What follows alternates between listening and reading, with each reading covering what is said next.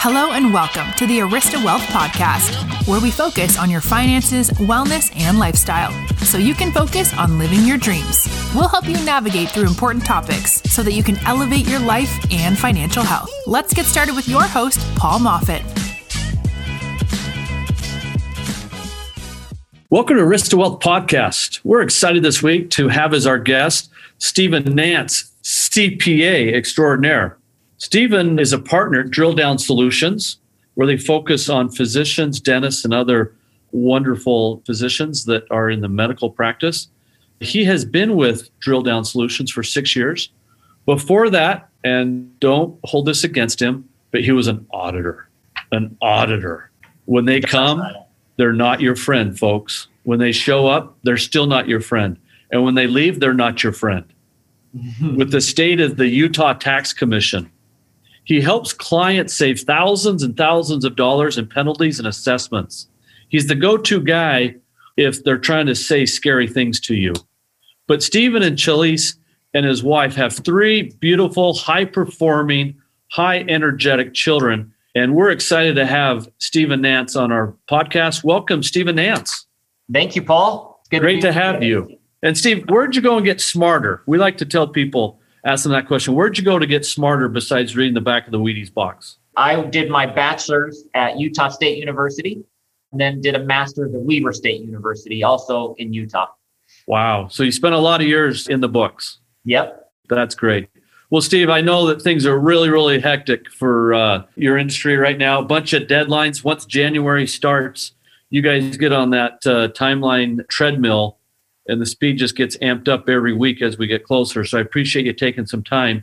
But a, a question that we have for our listeners, Steve, is now that 2020 is over, what can they do to still impact their 2020 taxes? Yeah, that's a good question. And the short answer is yes, there are some things that they can do. You are going to be somewhat limited now that the year is over, but there are a few things you can do. First of all, you can contribute to an IRA.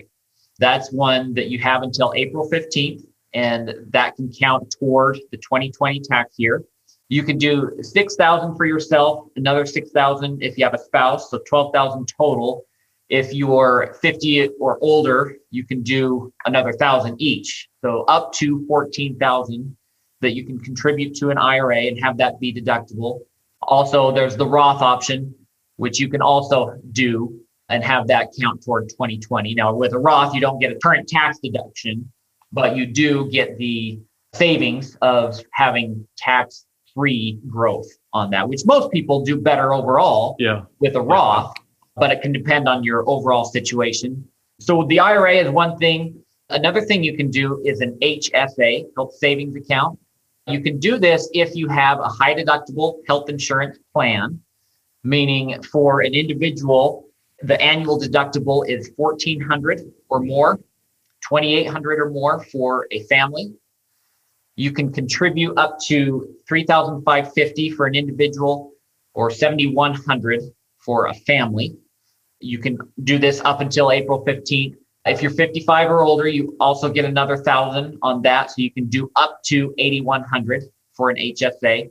If you own a business and you have an employer sponsored plan, so oh a 401k, a SEP, defined benefit plan, which I know you excel at. Oh, you oh, yeah. have until the due date of the business tax return to contribute to that, which is usually March 15th, which can be extended to September 15th. So you have some flexibility there. Also, with the coronavirus relief, if you have capital gains last year, 2020, then you have until March 31st to contribute to an opportunity zone fund and defer those capital gains. Those are your options basically for what you can do now that the year is over.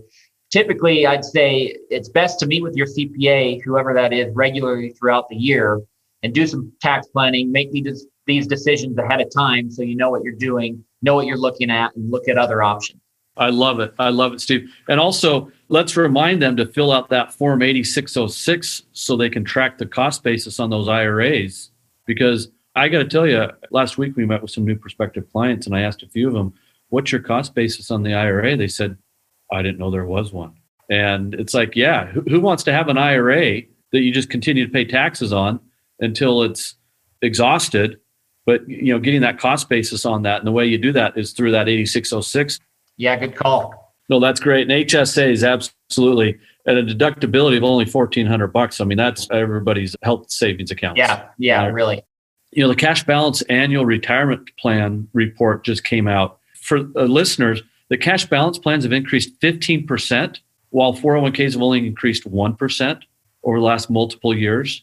And that 92% of cash balance plans are in place with fewer than 100 employees. Steve, you, you mentioned a really important topic here the importance of adding these additional tax savings. Yeah. You know, companies with cash balance plans increase their contributions to employee retirement savings 50% or more. Yeah. We're seeing them as sort of a, you know, still very underutilized, under accepted vehicle are these uh, cash balance defined benefit plans. You know, they work when the two states that have the highest state income taxes, California and New York, have the most cash balance plans. Yeah. you know, and last I read, there's a lot of Californians uh, heading to Utah. Are they going to ruin your tax system up there? And they're going to ruin your your roads and your freeways? Are they bringing their politics or just their wallet? we hope just their wallet, but we'll see. We'll see what happens there. yeah, California and New York account for 24% of all cash balance plans. Wow you know, we also saw January of this year, Arizona just raised their state income tax. Mm. You know, listeners need to be on the alert that government is trying to find ways to get more money. So, but no, that's great. Those are some great suggestions, Steve. Thank you so, so much. Another question for you is I'm sure some listeners who have some family members or some neighbors or from some friends or associates. But let's talk about this big word, the unemployment yeah. And what's happened with since COVID with those that are on unemployment and stimulus? Yeah. So most of you know that for a good chunk of the year last year, not only were more people on unemployment, but the federal government was kicking in an extra 600 bucks a week for these people on unemployment.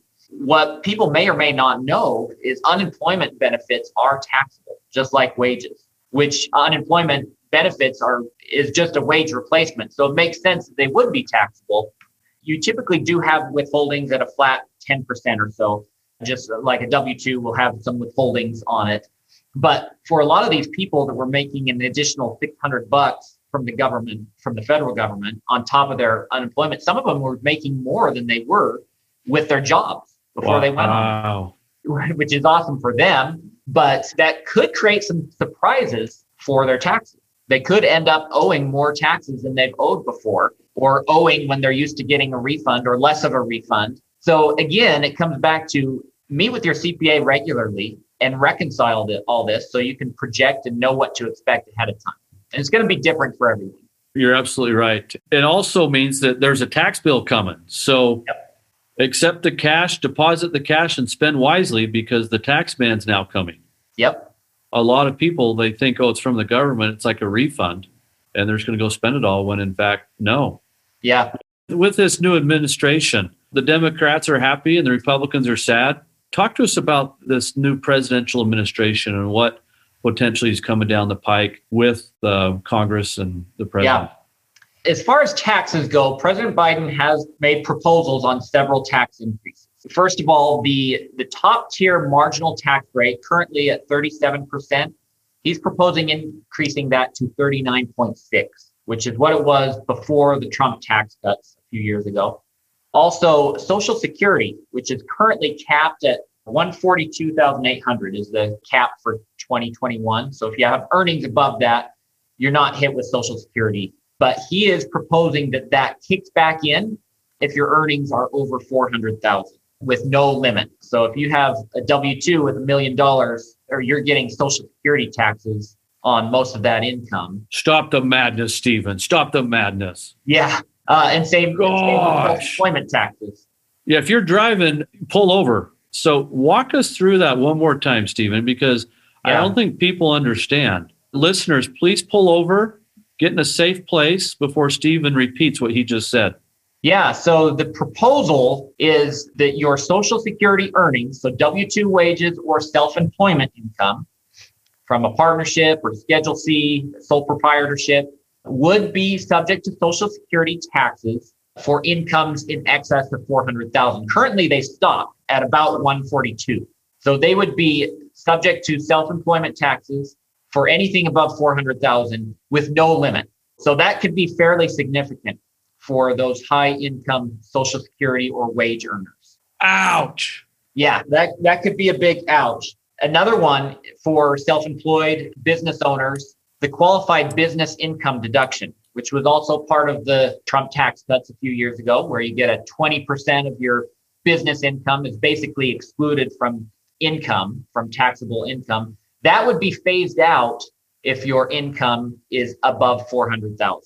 So that could be significant as well. If, again, with the example of a million dollars and you're used to getting $200,000 deduction on that, that's going away and you're subject to income taxes on the full million plus your tax rate's going up to 39.6 so that would be significant as well. Now the other one that a lot of people are concerned about is long-term capital gains. The current top tax rate on long-term capital gains is 20% biden's proposing an increase to the full 39.6% marginal income tax rate on long-term capital gains if your income is above a million so that may or may not affect everyone. And he is also proposing to offset this a lot of tax benefits for the poor, expansion of the earned income credit and the child and dependent care credit.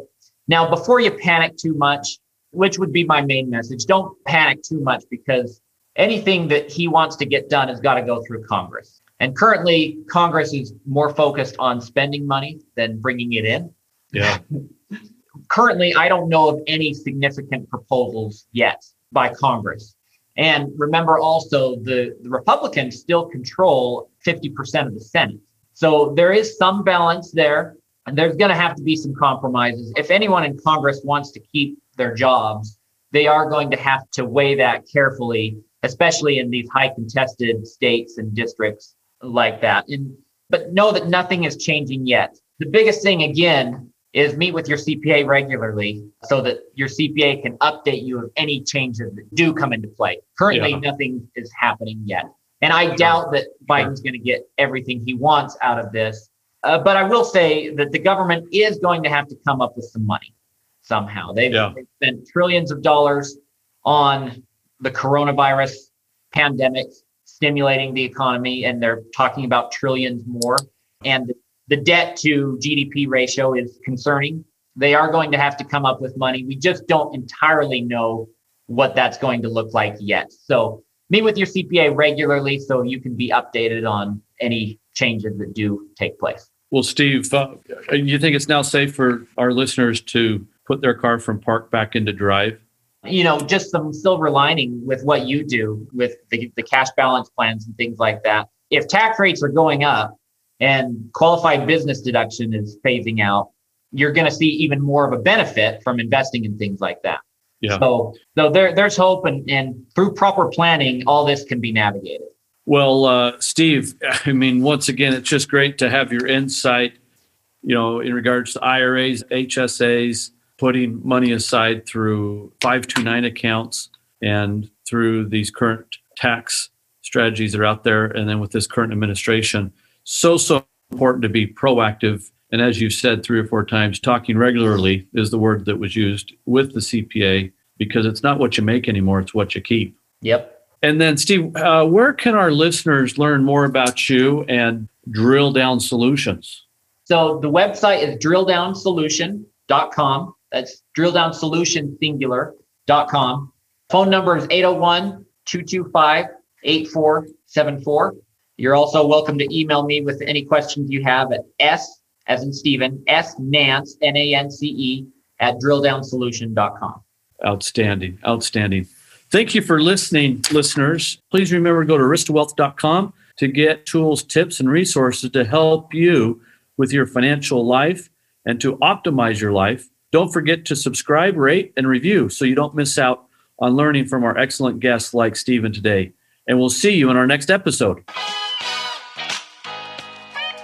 This episode of the Arista Wealth podcast has ended, but be sure to subscribe for more advice on your finances, wellness, and lifestyle so you can focus on living your dreams. Don't forget to rate and review so we can continue to bring you the best content. See you on the next episode.